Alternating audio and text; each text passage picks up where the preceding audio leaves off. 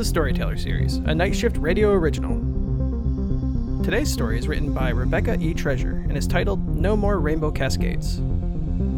Our narrator is played by Marissa Kathrine, Ilsa by Paige Alena, Ember by Lauren Kong, Urst is played by Michael Cherniak, and the Panic General is played by Catherine Grace. This episode is directed and edited by Mike Wyatt Jr. Audio production is by Josh Coy. For more information and to read our print edition, please visit nightshiftradio.com. You can also get info on all Night Shift Radio shows by signing up for our weekly newsletter in the show notes of this episode. You are about to enter a world unlike any other, a world where terror and imagination collide, where nearly anything is possible. This is Night Shift Radio Presents Suspense. I'm your host, Caleb. Allow me to welcome you back to the Theater of the Mind as we bring you this classic series from the golden age of radio. We've resurrected all of the available original episodes, unaltered, for the sole purpose of introducing a new generation of listeners to this magical world. Dubbed radio's outstanding theater of thrills, Suspense originally ran from 1940 through 1962, culminating in 946 episodes and featuring renowned voice talent from the worlds of cinema and radio. The many tales of suspense span across mystery, sci fi, fantasy, and horror, all sharing the common goal of hooking the listener until the very end. It is my sincere hope that this show can inspire and entertain you as it did my younger self and so many others. So be sure to subscribe for new episodes daily, wherever you get podcasts. And now, close your eyes, take a deep breath and set your imagination free in a world of mystery, intrigue, and yes, Suspense.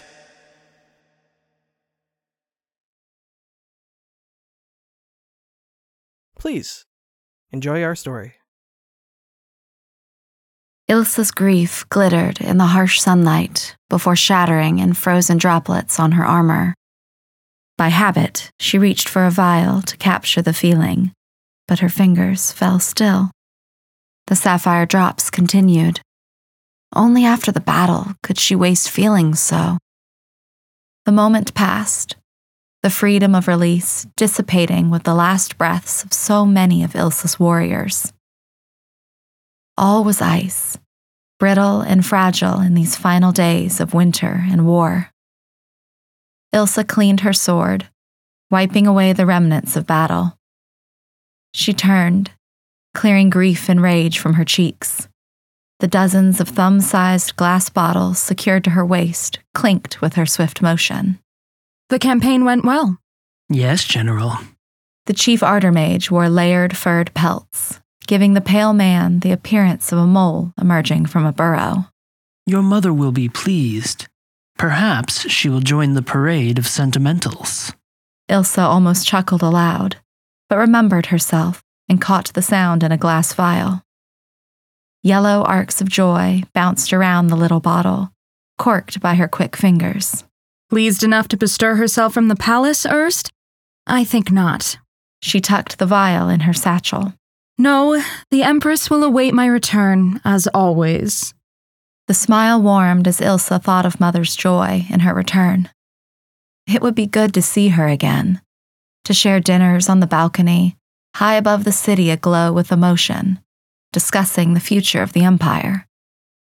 Then the smile soured, thinking of what she would leave behind. Beyond the living soldiers, the icy expanse resembled statuary more than a war zone. Frozen women, swords still clutched in strong fingers, stood in martial poses, testament to Ilsa's victory. Eternal empty, their gaping icy maws stained with half eaten rainbow feelings, were carted away to be burned. They would return with the snow as they did every winter, ravenous for the expressed feelings of the Empire. But for now, the people were safe. The heroines would remain until the cleansing acid rains of spring washed away the landscape, leaving it scorched and empty for another season of death. Artermages moved amongst the drained and deceased warriors, collecting their hoarded feelings, carefully rearranging the expressions of those who had been in too much pain to reform their final expression into a more proper, stoic facade. Will the general be supervising the fires? Urst's peach amusement burst from his mouth before disappearing into a bottle with a clink. He had an unusual number of emotions for a mage, though he followed protocol to the letter at all times. He did not ask if she would welcome the coming tide of the rich and powerful streaming from the capital to view the triumphant dead. He knew better. No, Ilsa said, her jaw tight. I have other business to attend to. He bowed. Ilsa ignored the unexpressed feelings flickering behind his eyes. She turned away and crossed the ice wastes to her tent. She ate with the women, spent her evenings striding from fire to fire, ensuring everyone's emotions were reserved for the battlefield. Her nights, however, and her mornings, she spent violating her duty, selfishly ignoring every mandate of the empire Mother fought to forge. Ilsa sat up, keeping her hand on Ember's bare back. She basked in the dazzling glory of their love. The tent reflected and reflected myriad emotions scarlet and violet, and amber, and gold, and silver. Little chunks of their passion clinking on the mattress beneath their sweat sheened flesh. Shimmers of need and desire arced from floor to taut ceiling, swirling and dancing with shafts of fear and anger and hope.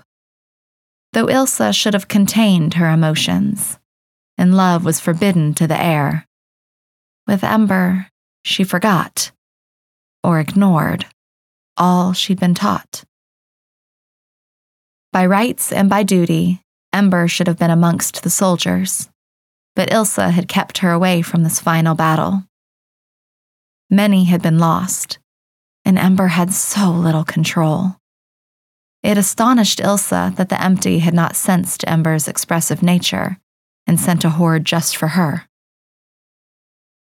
Without warning, the tent flap swept back, pushing a gust of frigid air into the warm tent. Ilsa gasped, rainbow emotions freezing and falling to the ground in graying chunks. Ember, never one to fear, shouted black tinged words at the cold wind blowing through the opening. How dare you disturb the general? Get out. Urst stepped into the shadows of the tent, the flap falling shut behind him. His narrow nose poking from the fur cloak resembled a rat sniffing from a burrow. Your Majesty. He paused, letting the terrible import of the address sink in. We must return to the capital. The chief Artermage would not err, using Ilsa's future title by mistake. Only one event could have caused him to address her so.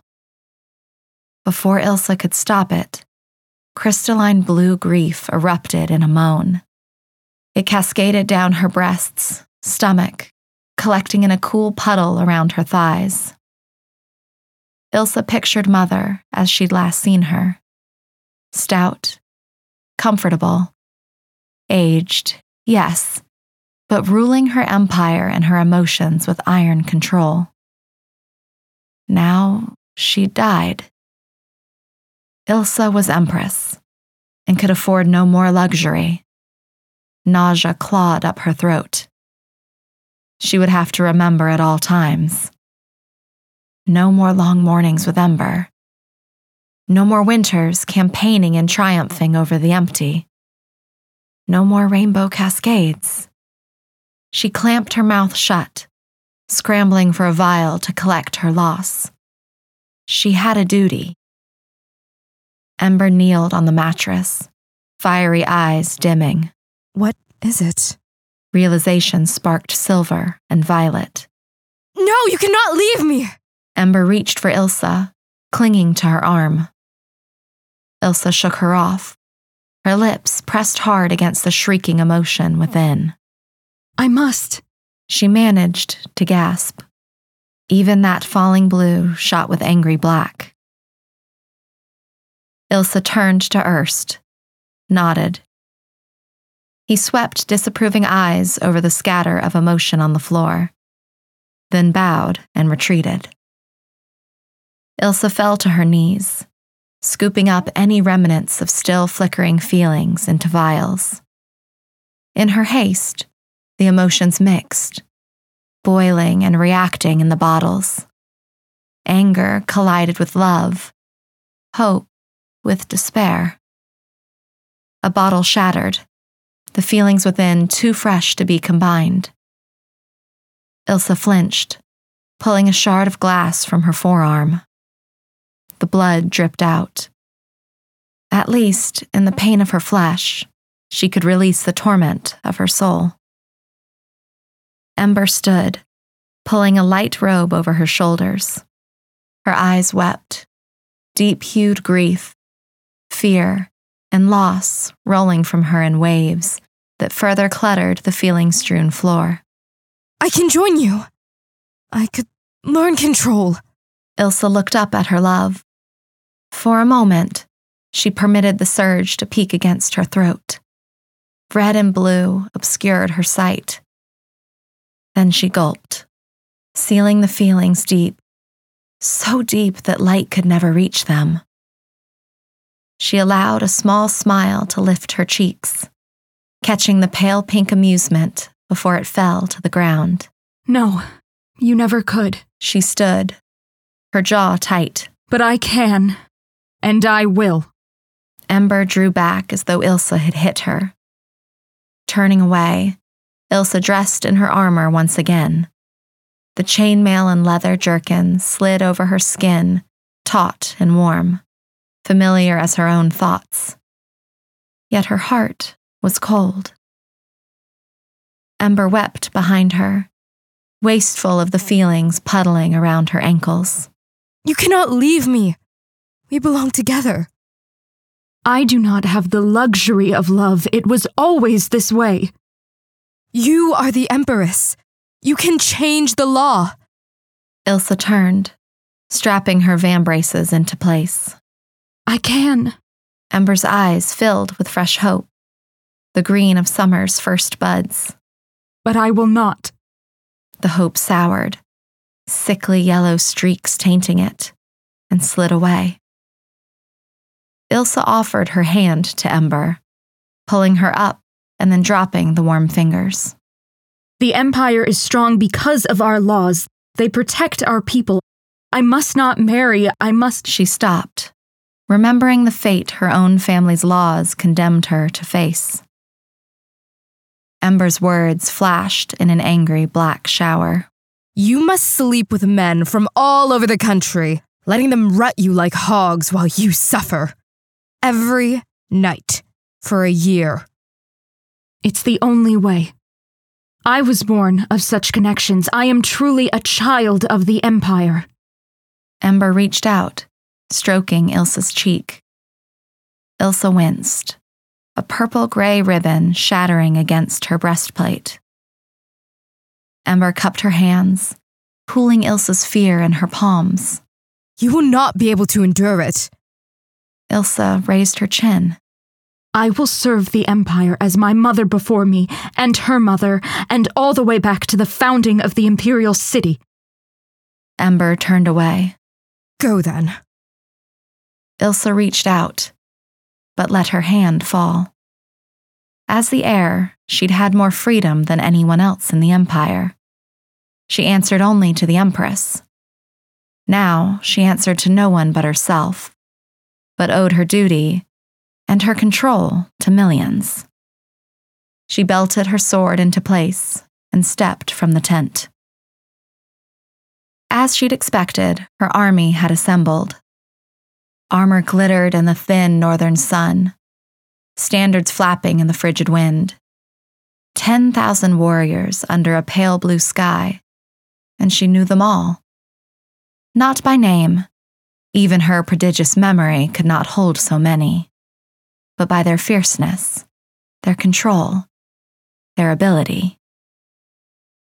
Ilsa sniffed, refusing the welling emotions an outlet. The army could only move on with her strength. her control. The captains raised their swords, and as one, the army saluted her. In the breath of silence that followed, Ember slipped from the tent, cast Ilsa one defiant glare, and ran toward the rear of the troops. Ilsa glanced at Urst, who arched an eyebrow, his eyes darting to Ember's retreating figure. Ilsa stepped forward. You have served the Empire well, she said, pleased her voice did not waver. We conquered the empty once again, and our control and our bravery will protect the Empire for another year. Though I now go to my own service, I will never forget you. For a moment, just a fraction of a second, she allowed her respect and admiration for these fierce and powerful women to overwhelm her. The deep red emotion fell, melting into the snow around her boots. Such feelings you cause in me. Then she turned to the sound of their shouts and climbed into her waiting carriage, already heated by feelings running hot through the walls. She shivered, frowning, and settled against the muted hum. Next winter, another general would lead this army to battle. As the carriage swept her from the battlefield in a cloud of pale, exhausted feelings, she caught a last glimpse of a black haired woman in a blue robe, stark against the ice. Your Majesty, this way. Your tea, Your Majesty. Is the room warm enough, Your Majesty? On and on. Ilsa wanted to shout at the meek servants that her name was sufficient, that she hated their formality. She longed for the simple address of the battlefield. General would be better than the endless majesties, reminding her constantly of her mother's death, the loss of Ember, and the trap of duty and tradition facing her. The morning had dawned cloudy, muted and gray. Ilsa settled into Mother's throne. It would be decades before she could think of it as hers, and steeled herself for another day of documents and unpleasant courtiers. The gilt armrest dug into her arms, and the plush cushion that elevated her even further provided scant comfort. The throne room stretched away from her, all marble and gold and tapestry. For now, the cavernous space echoed with emptiness. But soon it would fill with the clatter of vials, the shuffling of slippered feet, and the whispers of the mighty. Fresh orchids surrounded the dais, but their fragile scent scarcely reached Ilsa's nose. Urst hovered nearby as always, a slight smile on his pink face. He'd discarded his thick robes here in the warm capital for swirling robes of deep purple and red. He still resembled a rodent. She snorted quietly. The emotion mages thought they were so clever, but they would die as easily as anyone if the empty were not contained. They served the Empire as much as she. He bowed once she turned her eyes to him. The first of the fathers will come tomorrow evening after the coronation. Ilsa nodded, her stomach churning. Urst took an unhealthy joy in reminding her, watching her squirm. She did not answer for fear her disgust and unhappiness would pour out onto the marble steps of the dais. Mother had been buried scarcely an hour before Urst began his gentle reminders of the fathering. An unusual gentleness softened Urst's expression, and he stepped forward waving away the servants hovering behind the throne. At his queering eyebrow, Ilsa nodded, and he climbed the three steps toward her. I know you are uneasy about the fathering. He had dropped the formal title, but was it an insult or an attempt at familiarity? Ilsa glared at him, expecting a smirk or a sneer, but instead his eyes were wide and sincere. She nodded once, thinking of black hair and a blue robe. There are medicines, concoctions that will make it easier to endure. Ilsa shook her head, No. The purple red flash of pride and fear dropped into a vial. I will endure, as my mothers before me. It is not uncommon. He lowered his voice even further. Your mother, for instance, partook. Ilsa stared at him. Mother had drugged herself to avoid the discomfort and invasion of the fathers. Ilsa had always pictured Mother embracing her duty, going willingly to the bed each night, eager to produce an heir for the Empire. What would it do? Urst's thin lips turned up, an approximation of a smile. You will be hazy, unfocused. The memories will not cling to you in the morning. It's safe. Yes. For the baby, too? He spread his hands. You are healthy enough. A thought occurred to Ilsa, a thought tinged with purple and blue. Is it possible to choose the father? She was tied to this fate, but perhaps she could reclaim a sort of choice without betraying her duty. Urst stepped back, his eyebrows raised. That would defeat the purpose of the fathering. Ilsa shook her head. The fathering is a symbol to tie the heir to the people. She had begun to wonder which people were meant to be tied. Perhaps I am not the first to suggest this. It is odd that all of the heirs look so much like the people of the capital. Your bloodline is strong, no more. Urst was rubbing his little finger with a nervous thumb. Are you certain? Urst had no answer. Ilsa leaned forward. I know there are medicines that can prevent a baby, and the opposite. I want a baby from the Western Isles, a father with black hair and dusky skin. She looked away, unable to keep the tears from forming in her eyes. I command it. Urst frowned, disapproving, but he nodded. Hmm, very well, Your Majesty. The first of the courtiers and penitents were drifting in from the far door. They were easy to tell apart. The courtiers moved into the regal space without glancing around, smoothing their gowns and doublets, their vials tinkling like tiny bells. The penitents, however, shuffled wide eyed, staring at the floor to ceiling tapestries, the glittering gilded columns, and the imperial figure on the far throne. They shed emotions in their distraction. Ilsa turned her eyes to Urst. Prepare your mixtures. He retreated down the steps without another word. The crown weighed more than all the armor Ilsa had ever worn. When Urst settled it atop the mountain of braids and pins the handmaidens had concocted out of Ilsa's thin hair, a headache sprang into being immediately. A lifetime companion, she assumed, from dawn until dusk for the rest of her days. She was free to express emotions during the coronation, a liberty allowed to the Empress on the first day of her reign. But Ilsa kept her face blank. There were too many eyes watching to allow the feelings clawing at her throat to erupt. The ambassador from the Western Isles, tall and haughty, with a light tan complexion and bony features, scarcely looked away from Ilsa during the ceremony. His people, Ember's people, had only been subdued in the last decade of Mother's reign, and the hand of the Empire had yet to calm them. They would revolt, break away if they detected any weakness. So the nerves churning in Ilsa's gut could not be expressed. A delegation from Saga City, cowled and somber, swept their disapproving eyes over the assembled and watched for any emotion waste. Their dead eyes, purged of most emotion, would detect any doubt in Ilsa.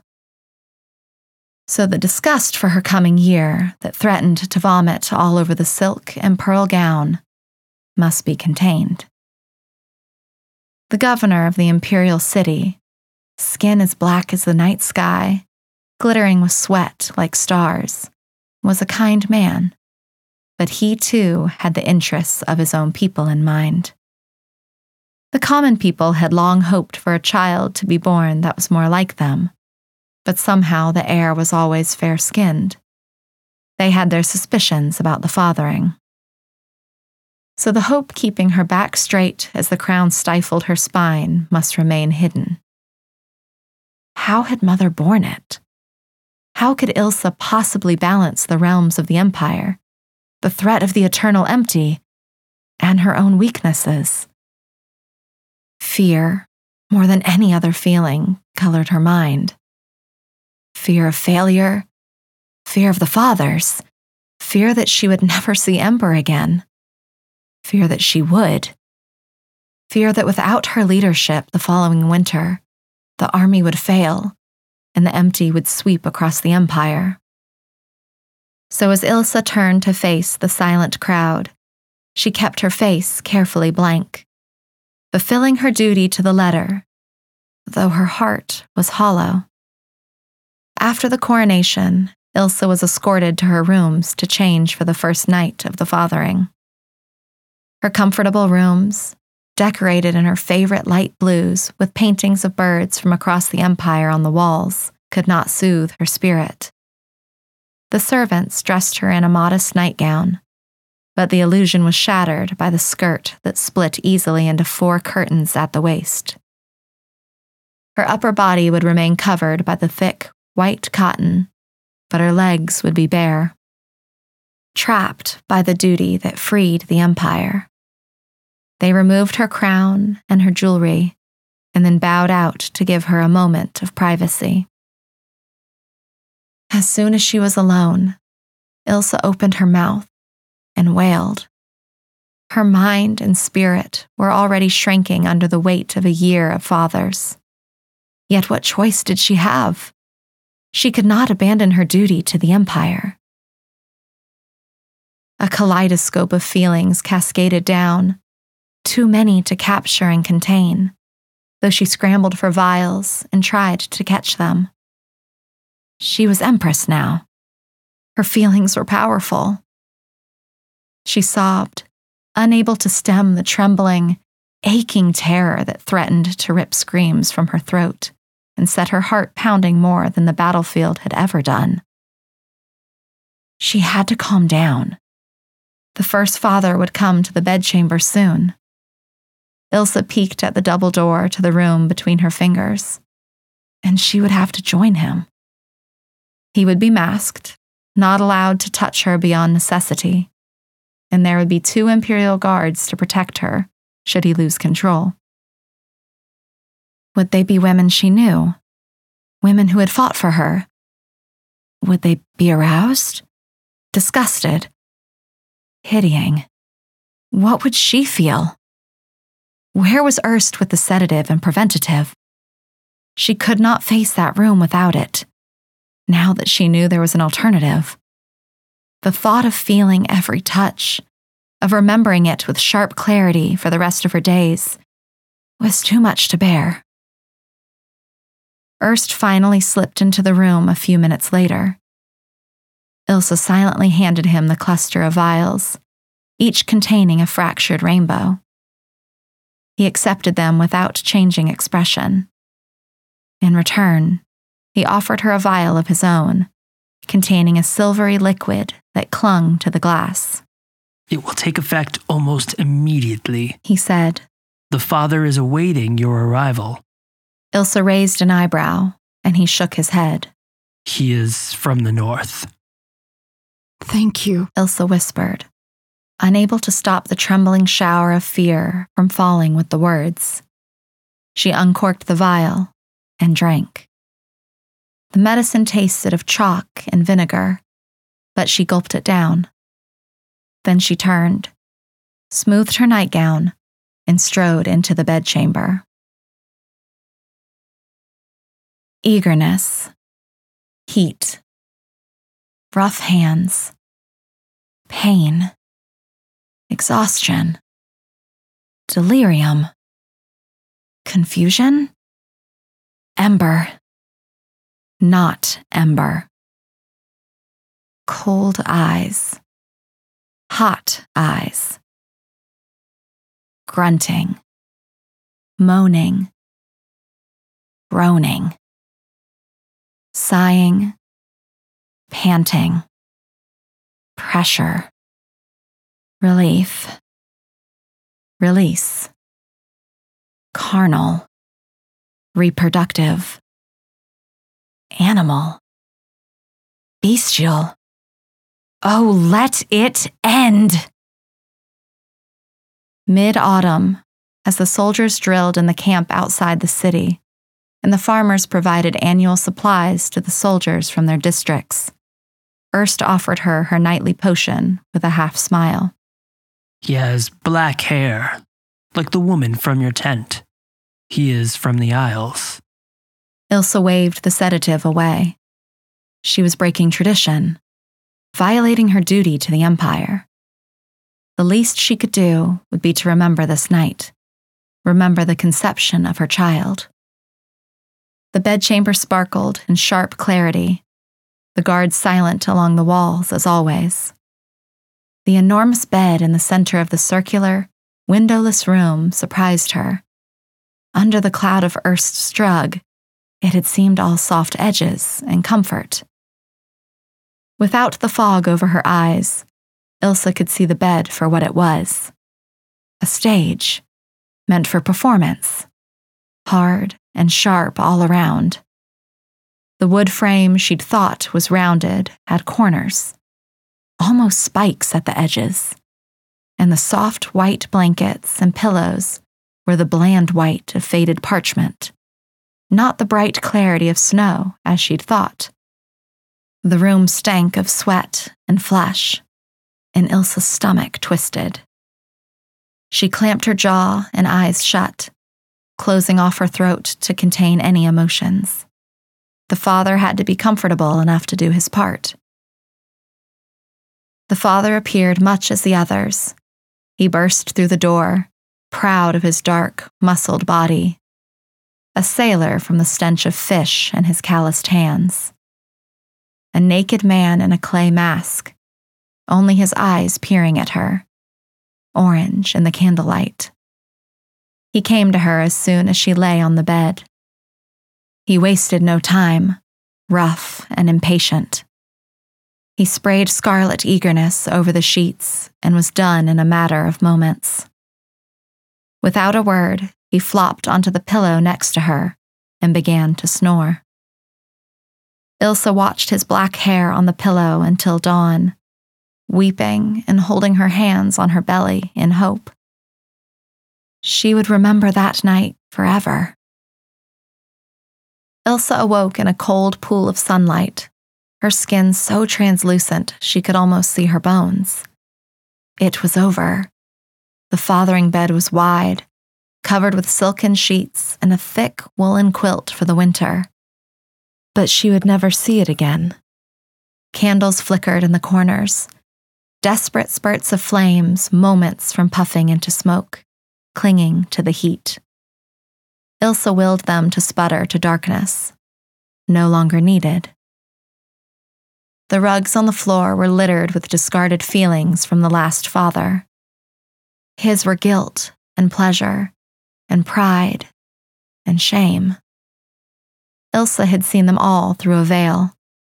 The last father had been a quiet man, uncertain behind his mask, gentle. When he finished, he'd whispered, I'm sorry. She'd wondered if Urst chose him for the last. He had pitied her, and Ilsa hated him for it. She hated all of them. Had she not endured? For four seasons, she had faced each night with the vial of Urst's silver concoction in one fist and the emptiness of memory clutched in her mind. After the first few nights, it became routine routine in the way saluting fallen troops had been, routine like saying goodbye to Ember each frigid morning, afraid they'd never kiss again. Routine like the well wishers after Mother's funeral had blended together into one white shrouded stream of regret. She awoke each morning sore and exhausted, but the memories were vague. Except for that one night. A slight swell in Ilsa's lower abdomen promised she would never again have to endure the fathering, and the general she'd appointed in her stead, one of her most reliable captains, had sent a dispatch the day before, reporting certain victory over the empty once again. There were rumors of unrest in the Western Isles, and a poor harvest in the farms surrounding the imperial city, but these were commonplace concerns for an empress. She would send the army to the Isles, and though her heart ached for the hungry, there would be enough food.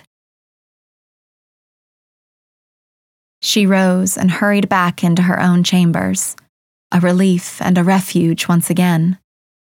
She brushed out her own hair without calling for a servant. One appeared anyway and gasped, taking the brush without a word. Ilsa winced when a warm hand brushed her neck. More servants appeared, bringing food and warm drink, a gown for the trip north for the parade of sentimentals. Another tradition broken. Ilsa would go and see her army and would thank them for protecting the empire for another winter, would face the departed and their grieving families.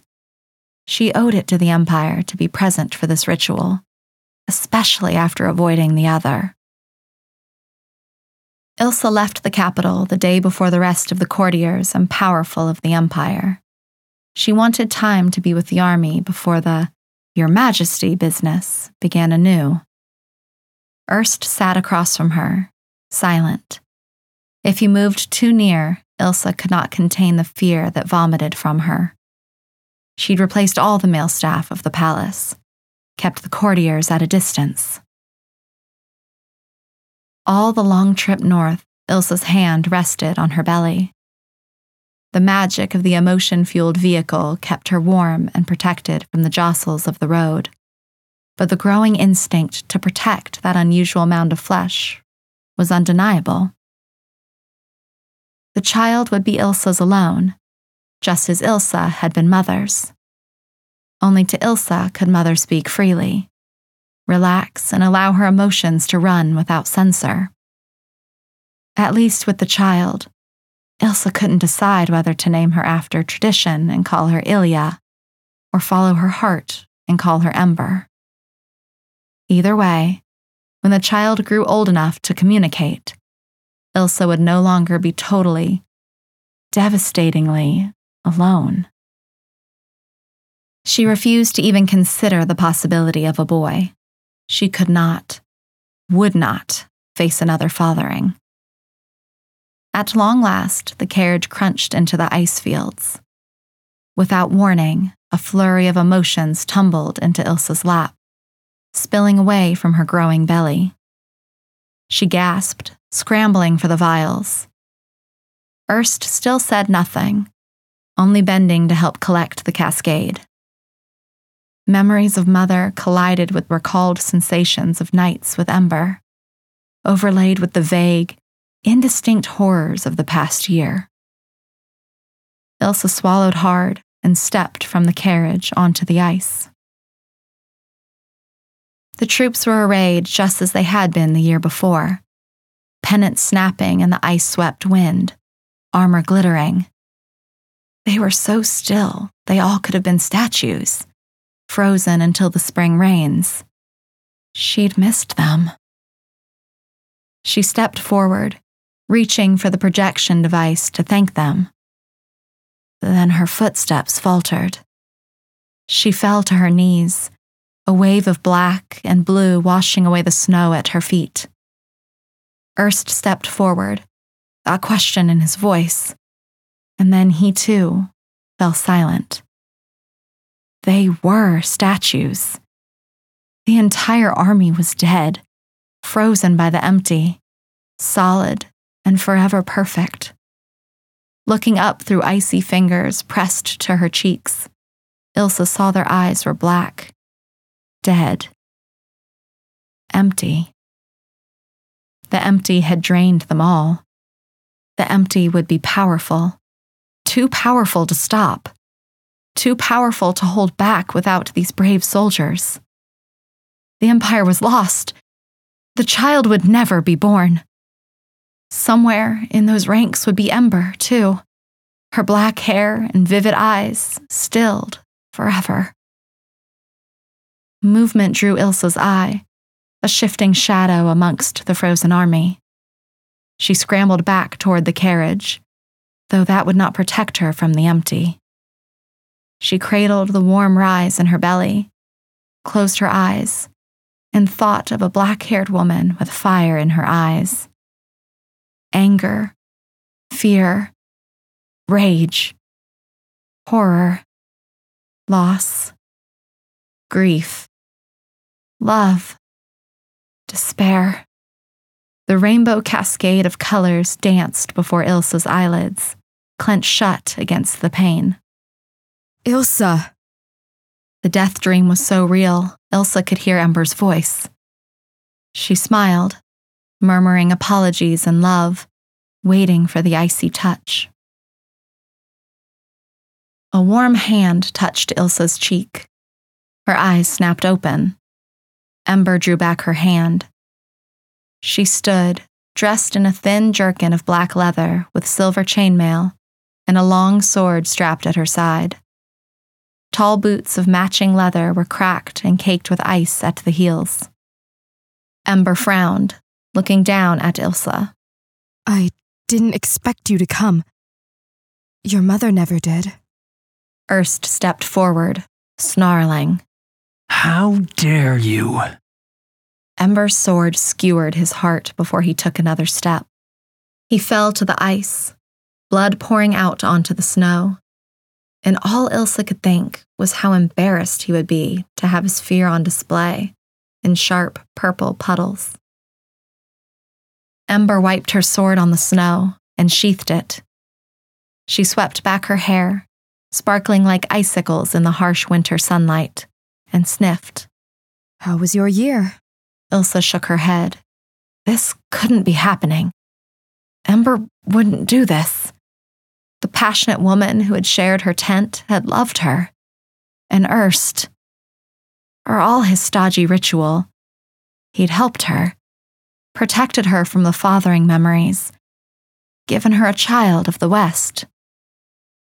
She gulped, hoping the emotions she was fighting to contain did not spill out and draw the empty. You've been busy. Ember laughed, and Ilsa's heart ached to hear it. Yes.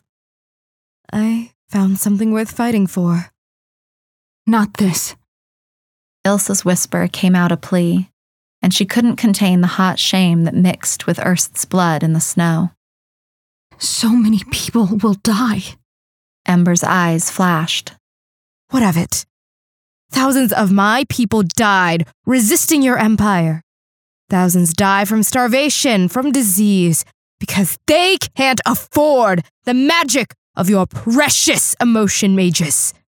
She kicked snow at Urst's body. The ice will sweep the Empire away and leave the rest of us free. Only on the Isles. Ilsa stood, watching Ember closely. She seemed to be alone, but then how had the army been defeated? There had to be more islanders close. You care nothing for the rest of the world? Ember's resolve cracked. Red tinged black spat at Ilsa. I cared for you, and you left me! I had to. It is my duty. Duty? Ember spewed violet and ochre across the ice. What of love? What of self? What about me? Ilsa held up her hands, hoping to calm Ember. Ember's eyes fell to the roundness in Ilsa's skirt, and a violent tide of rage screamed from her. Her face twisted in pain, pain Ilsa had felt night after night for a year, fresh on the face of the woman she'd loved. I didn't think you could do it. Ember shook her head.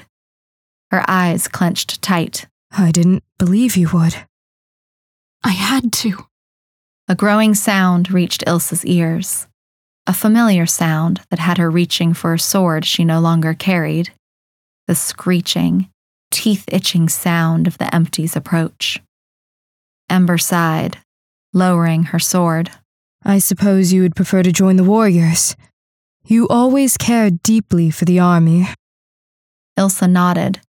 She raised her eyes to the horizon, knowing what would meet them.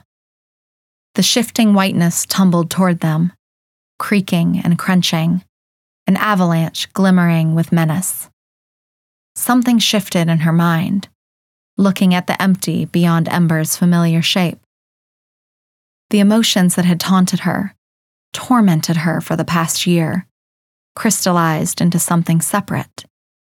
Something as frozen as the women of the army before her. She brushed a stray hair out of her eyes and stepped forward. No feelings fell. It won't work, Ember. I am the Empress. They will fall. Ember sneered. You've gone mad, Ilsa. All those filthy men drove you insane. The empty will freeze you, and then sweep the south and destroy the empire. They will not. Ilsa raised her chin and strode past Ember to the front rank of the army. She reached out, her feelings as separate from her, yet one with her, as the child in her belly, and touched the cheek of the general. She pushed the riotous feelings she had contained for so long into the icy skin. The general's dark lips flushed with life, with warmth. Her eyes faded from black to brown, a sharp expression taking the place of the stoic facade she'd been forced into. The empty, they've tricked us. They attacked at night. They knew our patrols. She gasped, looking at Ilsa. Your Majesty, you must leave the field. It's not safe. No, General, but we don't have much time. Form your defense. Ilsa moved down the line, pouring her heart, her depth of feeling for Ember, for the Empire, for her unborn daughter, her rage and hope and loss, pouring all she was into the soldiers.